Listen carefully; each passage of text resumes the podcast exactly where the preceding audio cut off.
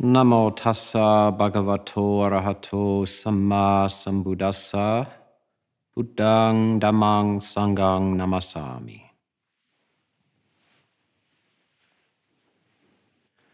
So, in traditional circles, Buddhism, uh, monks often begin with that. That is a honor to the Buddha, the Dhamma, the Sangha. And this is, in a sense, the next blessing. So we covered at least partially the first two benefits, which are not to associate with the foolish, to associate with the wise, and that can be treated exhaustively. That is such a beautiful way to start and so important in life. It's, it's kind of the essence of what people talk about in their life. Time they spent with difficult people and time they spent with positive people. This is often the story of your life. So continue, I would encourage you to continue to investigate those two things. This third one is to honor the worthy ones. That's a translation, but the, the Pali is puja chapujaniyanam.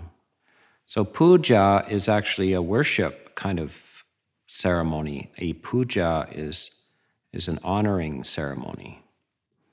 So this is actually the great transition in life. This is the single pivot point of life. Do you have someone in your life that you honor? That you regard as worthy of honor. And until you do, the sense of collectedness in your life will be absent. You will be wandering aimlessly.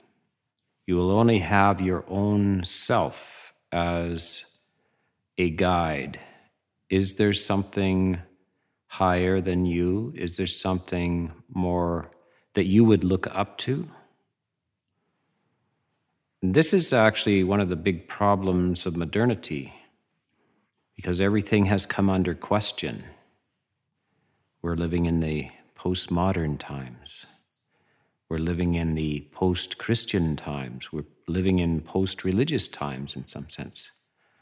We're living in religious absence and we're living in scientific presence. But science itself is also dissolving in front of our eyes.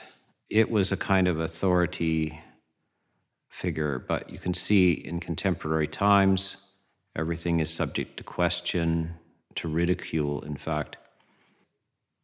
When there is nothing honorable in your life, nothing that is not merely addressed sarcastically or dismissively, you will have an experience of, of modernity. You will have an experience of absurdity as well. So you don't have a value that you can commit to. You have no commitment. So this also is just mere wandering aimless wandering because you have no destination. If you have no higher value, you have no destination. If you have a higher value, then you have a destination. You have a, a point towards which you're going. And that is to internalize the qualities of that which you admire and you honor and you respect.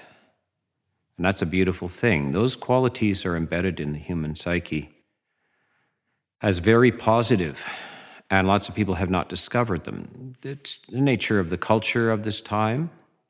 It was virtually uh, universal in previous times. I'm trying to think of any social structure which didn't impart a reverence for some higher value and people who represented that higher value.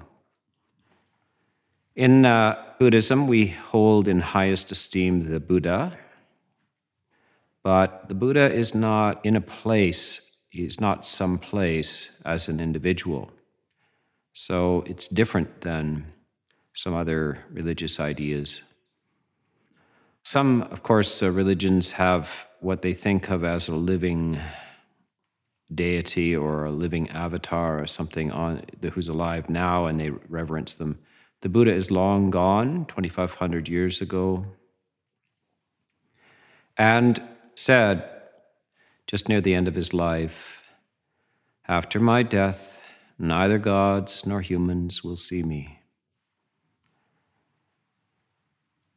And so this is disturbing for some people. They would like him to be someplace. And I think uh, in certain ways that some Buddhist cultures are not aware that the Buddha said, neither, neither gods nor humans will see me. So, and actually, that's all right, but the Buddha did say much earlier in his life that whoever sees Dhamma sees me, and whoever sees me sees Dhamma. Now, you could substitute the word truth for Dhamma. Whoever sees the truth sees me. Whoever sees me sees truth. What does that mean? The Buddha is, in his thought, speech, and actions, he's one with the truth. And this is not just any truth, it's not scientific truth, it's one specific truth. And the truth is there is suffering, there is a cause of suffering, there is an end to suffering, there is a way to the end of suffering. This is the truth which the Buddha gives preeminence to. So all of his thought, speech, and action is in accord with that reality. And so when you come to investigate the blessings of life, remember, of course, that this is in the context of, of Buddhism, and it always is hearkening back to this the nature of the truths the essential truths the important truths. So this is a, this is a humanistic existential teaching. It is the blessings which the human heart responds to in the deepest way so we are proceeding from leaving the foolish behind now the foolish would have been those who have no regard for these truths, they haven't found the value structure which is centered around the truths of suffering and the end of suffering. So they're, they're preoccupied with other things. The wise have that issue at the center of their lives the nature, the, the sensitivity and vulnerability of the human heart, how it makes mistakes, how it suffers. This is the center of the wise person's lives. And to honor the worthy ones is, is to have in high regard those who have solved the problem, the existential problem. Now, there are whole systems of teachings where nobody has solved the problem and nobody can solve the problem. Buddhism is not one of those teachings. There is a problem. The problem is various shades and layers of distress, problematic suffering, and it is possible to solve it. And it is possible to solve it through your own efforts. And some people have solved it. So there's a certain amount of commitment and faith that somebody, some have solved this. It is possible to come out the other side on this. So that's the Buddha regards this as very important to your psyche, that if you don't have this embedded in your psyche, then you will be lacking. You will be. Mm, you'll be trying to sort things out on your own, probably unsuccessfully. By the way, there is a. Uh, uh, in Buddhist teachings, there are beings in the past, before the time of the Buddha, who the Buddha claimed actually did manage to solve the problem of suffering themselves without external teachings. And that's a very rare thing. So there were, he, he says, there are spiritual geniuses. They rise from time to time. But to achieve that on your own in a time when nobody in the culture around you has achieved that is a very remote possibility. And in a time of a Buddha, which lasts for a long time, we certainly 25, 2600 years now, the teachings are still available. And in this day and age, even more available, as you see. You're watching this on the internet. It's massively available now. This is a, an, an interesting and auspicious time in history that these benefits and blessings are available to one worldwide. So, this seems to indicate that we're actually in a very rich and uh, auspicious time in history, that there is a return of, of the awareness of the path. So, the worthy ones are those who have walked the path. And the path, so the Buddha says, he was asked near the end of his life again, are there people in other different religions or philosophies or places who have attained enlightenment? And he said, Wherever the path is found, there you will find beings of the first, second, third, and fourth stages of enlightenment. If the path is found there, the results will be found there. If the path is not found there, you will not find people who have attained awakening, stages of enlightenment. So it's very much a it's a matter of information, availability of information, a familiarity with the path, and then quite often, perhaps especially in the West, one might feel that this is a particularly Asian kind of um, process. The path, Buddhism, etc., is an Asian type of religious experience, but it's not. It's very universal, and wherever the path is found, there you will find the results of the path. Just as in uh, mathematics, mathematics is not west or east, and you'll find people of brilliance both in the west and the east, all different places and races. So this is the same with this. This is, should give you some sense of autonomy as well. You are not actually reliant on an external source for your awakening from suffering.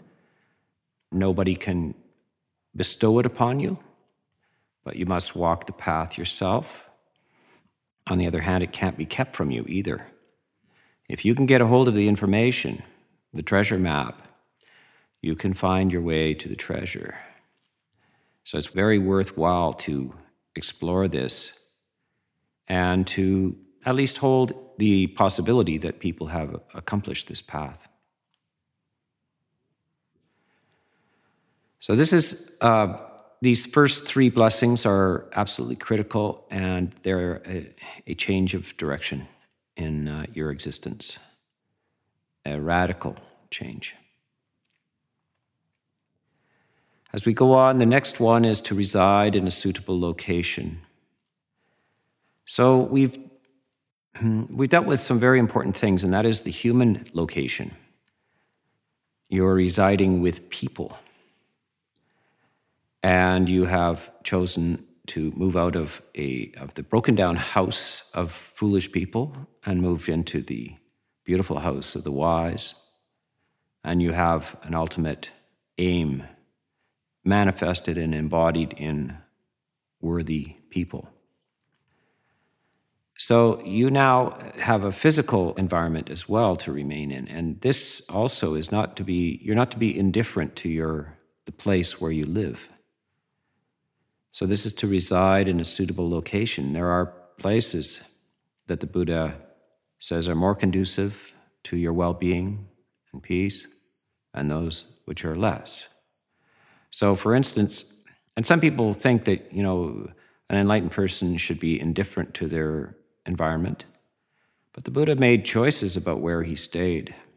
All of the monks at the time, the Arahant monks, the fully enlightened, chose places to stay. So it's still a matter of choice. You, you have no choice but to make choices. Where will you stay? So the Buddha gives some suggestions for if you're very immersed in the spiritual practice, if you have gone forth as a monk or a nun at the time, then you should reside in a monastery.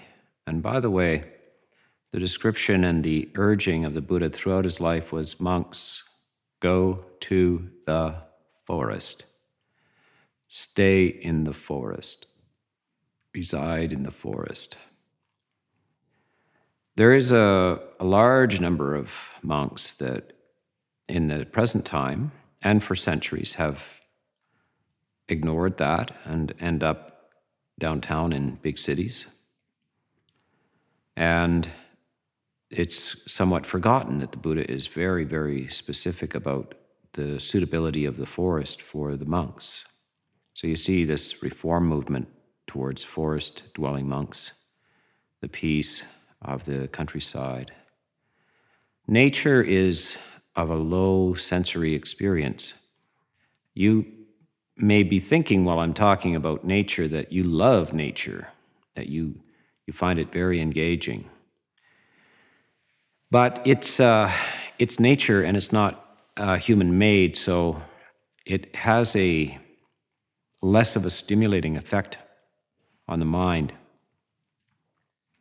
or less of an unwholesome stimulating effect on the mind. City, urban places, those constructed by humans, are with human values, and they can often be very distracting if you're not of a materialist persuasion, if you're not of the sensory persuasion, then a city is advertising all of the sensory uh, experiences in life. It's distracting to the mind that is seeking serenity and peace. Nature is much more conducive to that. So the Buddha talks about staying away from the density of human contact in the quiet. Now, lots of people find that idea unlikable. They like human company. They want to chit chat all day long. They want to be around people all day long. This is ordinary human nature. But as you progress along the path, and some people are inclined this way without any exposure to spiritual things, they like, they enjoy solitude, they enjoy nature. So, this is a withdrawal from excessive, frivolous noise, frivolous activities, frivolous speech, frivolous interactions, and learning to appreciate that, that is supportive to the spiritual life. So that's very clear for monastics, but what about lay people, or you have families and jobs? Well, sometimes it's simply impossible. You can't live in the forest. You have, you have dependents, and you have jobs, and you have businesses, and you have employees, and or you're an employee, etc. You you have to work somehow around this. But you can see that some environments are dreadful. They're, it's too noisy. It's polluted. It's obnoxious, it's dangerous. So that's one of the things that you can do for yourself is to always have an aim, say not to tolerate these situations, to always aspire to free yourself from these noisy, harsh, dangerous, irritating kind of locations to, to live in, both for your own sake and as well for your family. And it's amazing where people live and don't manage to lift themselves out of the situation. Sometimes, of course, you, you can end up in prison.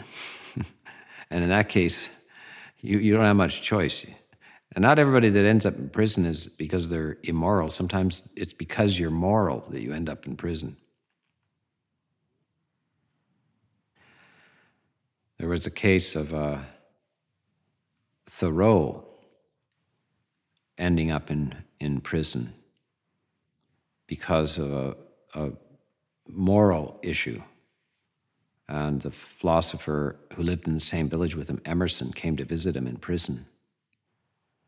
And Emerson stood outside the bars and said, Henry, what are you doing in there? And Thoreau looked out the bars at Emerson and said, Ralph, what are you doing out there? so, anyway, Emerson bailed out uh, Thoreau, much at the protest of Thoreau himself. He didn't want to be bailed out, but Emerson said you shouldn't be in there. People, Gandhi, of course, many, many people who are very moral, very developed, uh, can end up in prison as political prisoners, as prisoners of conscience, etc. So, uh, you sometimes don't have choices about your environment. In that case, if you read the accounts of people who are highly developed in the interior, you will see that they, they didn't have such a bad time in prison. Gandhi said it was a very pleasant and meditative time. so, for some people, it's hell on earth because the hell that they carry around is in their mind. And so, when they're trapped with themselves in a situation, they bring hell to the situation. Others can bring heaven to, a, to the situation. So, if you can get out of it, get out of it. If you can't get out of it, get into it. so you have to deal with the, the physical constraints of the situation, but if you can bless yourself with a better environment, do it. Of course, worldwide right now, this is this word environment is on everybody's lips. We're concerned with the environment of the entire environment of the planet. And because we haven't been living skillfully, we have been distracted by the, the sensory candy and not taking care of ourselves and not ca- taking care of the environment, we're, we're degrading the entire situation, the entire environment, and, and it comes back on us. So this is um, it ties in with with the entire planetary civilization, and to appreciate that certain environments are much better and conducive for human happiness and well-being and to regard that as a blessing and to seek it out for yourself and to offer that advice and help to others to also improve the environment they're living in.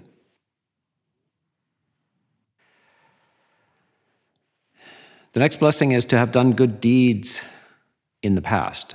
Now, this is something you, if you haven't, you're out of luck. now, so what should you do? if you haven't done good deeds in the past? Well, one thing, if you have, and everybody has done something good, actually, the Buddha does advise you to review those, your good deeds. Now, lots of people think that they shouldn't dwell on their good deeds, that they maybe should dwell on their faults, and uh, that it would be conceited or, you know, that to dwell on your good deeds. The Buddha says, no, no, no. Uh, milk them for all they're worth. Having done good deeds, recall having done good deeds. Bring that up. Make yourself positive. Enjoy the fact that you have done good things. Remember them. However, this is the past, and you can't. It's you can't go back to the past and do some more good deeds back there. But what can you do? Of course, is good deeds now in the present. So if they were good, if it was a good idea to have done things well in the past, it's also a good idea to have to do things, to do good deeds now in the present. You can enrich your life by doing this.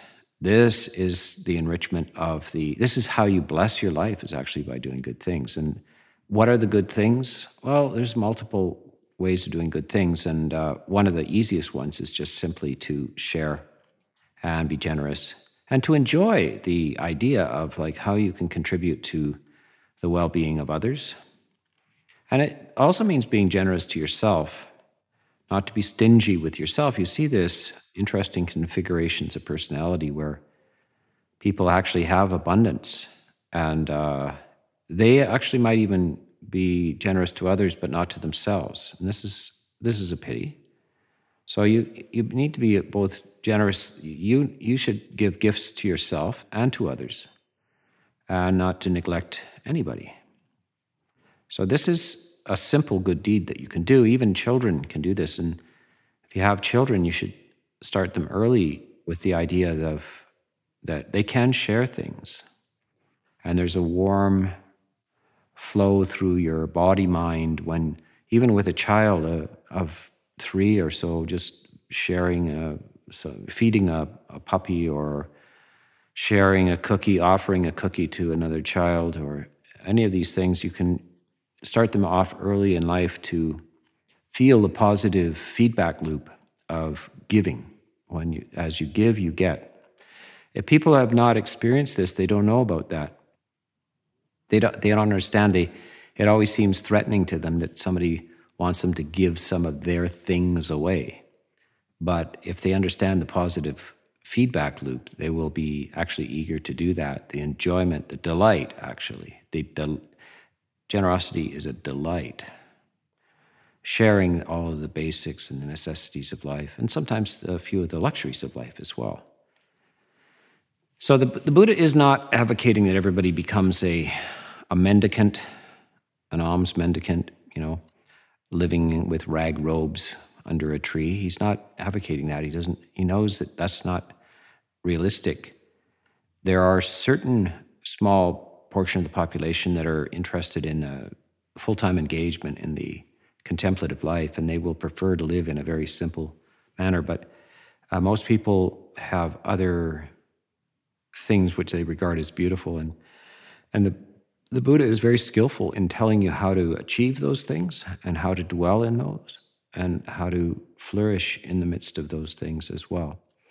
Ultimately, even acts of generosity and living in a nice place, etc., will not uh, ultimately free you from the the existential situation of suffering but it will improve the situation temporarily, at least, and give you an opportunity perhaps to go to higher things.